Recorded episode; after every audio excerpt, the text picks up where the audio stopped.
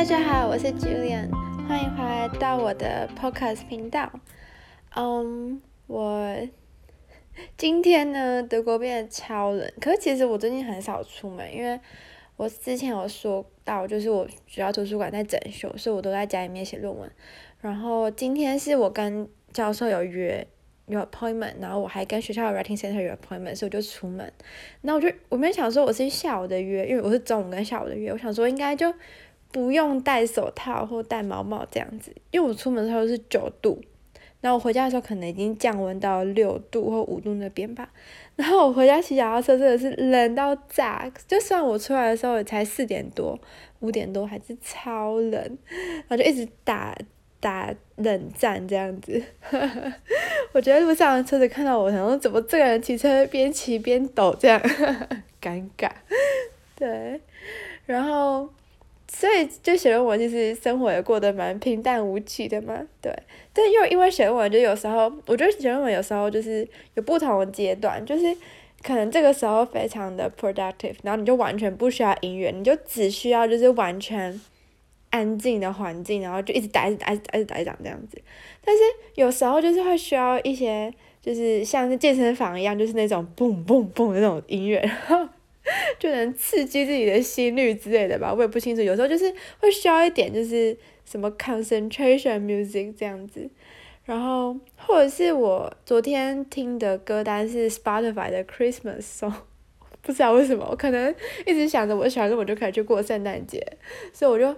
很憧憬的就是那一刻的到来。而且最扯的是，就我觉得可能是因为十二月在德国真的是一个 holiday month， 真的是 holiday month， 然后每个人就是就是想着要跟朋友一起聚啊什么的。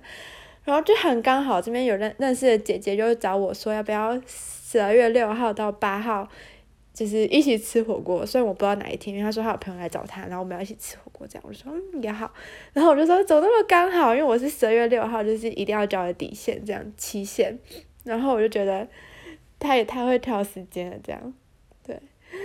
嗯，而且就是就很多约啊，然后自己有很多事情要做，像是冬天的制装我还没去买，我因为我就在想，因为我现在在冬天的衣服都是从台湾带来的，然后有的其实因为台湾我必须说就是不需要穿到毛衣冬天，嗯，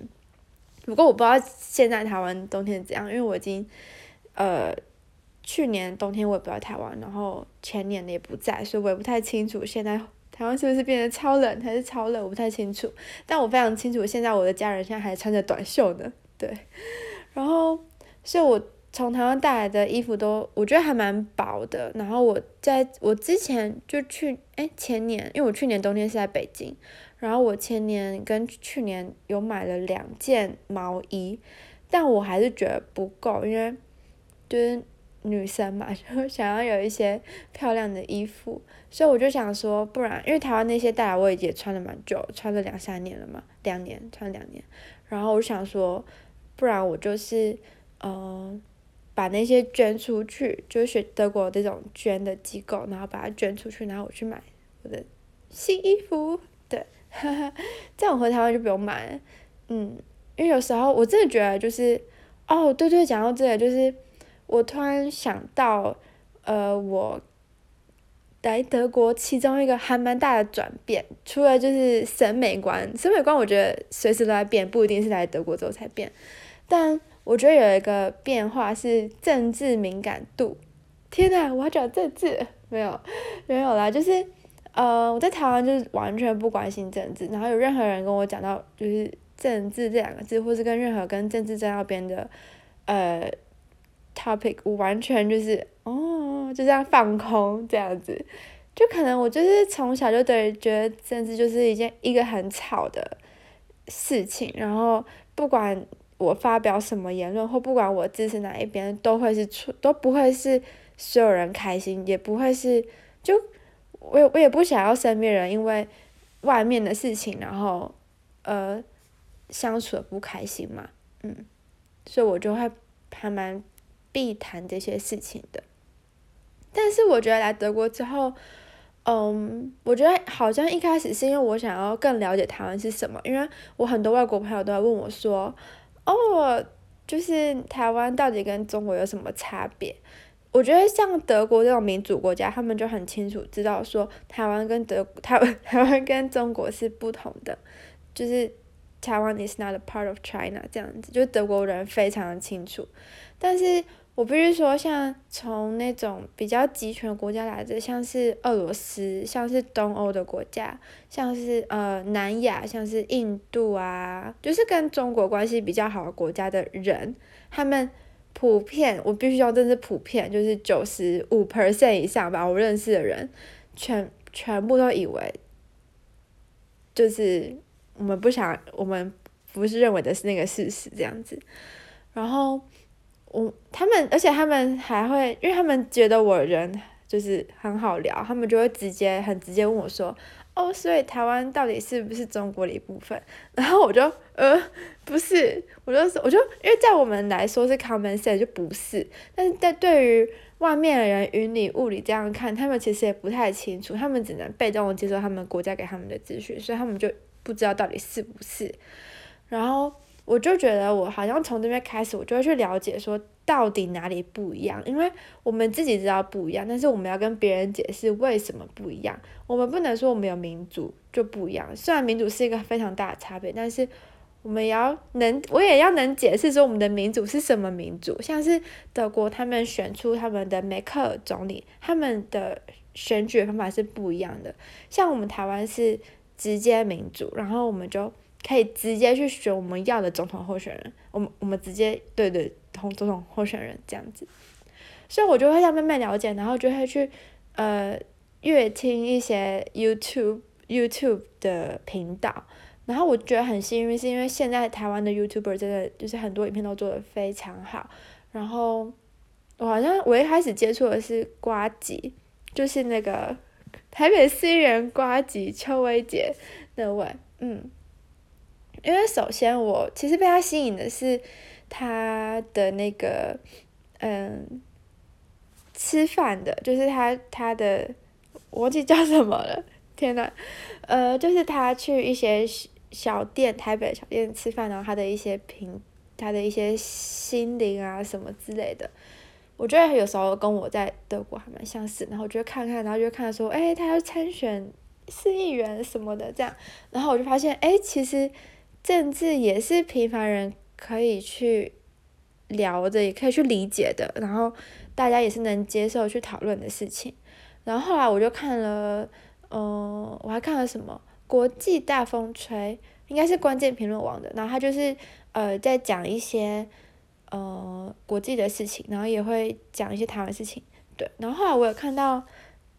那个嗯一个外交官。叫刘，他前外交官叫刘世杰嘛，对，他就是在他也是在讲一些台湾那时候被断交的处境啊，然后从外交官的角度来看。但是但我我必须说，就是我关注到外交这件事情，是因为另是另外一个 stories， 就是我有一个朋友，然后他当然他的国家的外交官，对，所以我就。对于什么是外交官还蛮好奇，所以我就去看了一下这样，嗯，然后对，然后我最近迷上了一个，哈哈哦对对，后来还看什么博恩夜夜秀啊什么的，然后最近迷上了一个叫做眼球中央，对，它是很好笑，就是我真的觉得它是大反串，也不是是是能这样讲吗？因为我现在对于一些台湾我们常用的用语，我已经不太习惯，到底我我已经不太清楚到底怎么用。就是他他就是他所说的中国完全都都是中华民国这样，然后我就觉得超有趣的，嗯，然后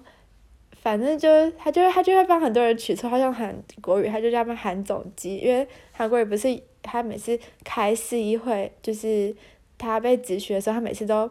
把问题丢给下面的人嘛，然后就是他就是总机，然后就分给下面的人这样，然后我就觉得很好笑，对，然后。嗯，对，然后最近是我发现很大的转变是，呃，昨天吧，还前天就是呱吉，还有志祺七七，还有那个眼球中央的视网膜，他们三个一起组党，叫做欢乐无法挡，这个超好笑，我看到快笑死了。而且我当时我当时因为我很少用 Facebook， 然后我不知道呱吉那时候已经在 Facebook 有发文，然后我是从那个眼球中央看到，可是那时候我是在准备我的晚餐，然后我就在看那个眼球中央，然后我也没有看到那个演视网膜的脸，然后我就听他讲说，哦，他跟呱吉还有志祺七七要组一个欢乐无法挡，然后我心里就想说，你一定在开玩笑，你一定不是认真的，你一定只是讲屁话而已。因为他我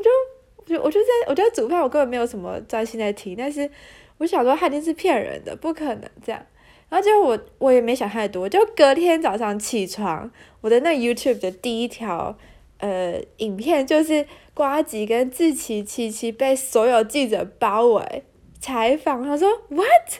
现在记者都是看 YouTube 在找新闻的吗？然后后来我点进去看，才发现是他们真的去内政部缴交了那个申请书，而且还有什么誓师大会吗什么之类的。然后我想说 what， 然后就赶快传给我朋友，真的超好笑。可是我在从这个传给朋友的呃行为上，我就发现我完全没有传给我在台湾的朋友，就我传的所有朋友都是我在德国的台湾朋友。我就想说，诶，是因为我在就我发现我在我跟台湾的朋友还是不会聊政治，但是我跟在德国的台湾朋友非常的爱聊政治，就觉得哎，怎么会有这么大的差别？这样我就觉得超酷的。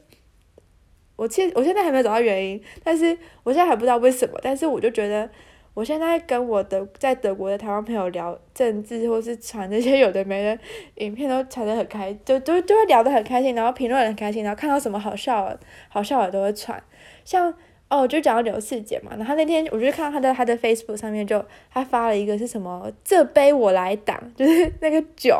他的那个党的宗旨就是什么要有下酒菜什么之类，好像是这样吧，我不太确定。然后就传给我朋友，然后我就跟我朋友，我就跟我朋友说，哎、欸，你加入这个党就有人帮你挡酒，你就不用担心你喝醉，就好笑。然后，然后下面就有人又又留说留言说什么，呃，魅力无法挡还是什么什么什么什么挡的。然后我想说，天哪，这太好笑了。可是我觉得这个跟外国朋友讲他们一定听不懂啊，因为他们没有这种谐音字嘛。然后我就想说我们台湾人自己笑一笑就好，但是我到现在都还没有跟我在台湾的我在台湾的台湾朋友聊这件事情，我就觉得这是我还蛮大的不一样欸，我发现嗯对对。然后嗯我要回去写论文了，哈哈，就是写论文写到就是精神疲劳，来跟大家聊个天，聊一下那个欢乐无法挡，对，超好笑的。嗯，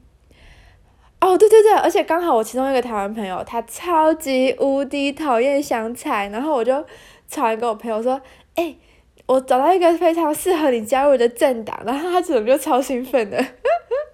对，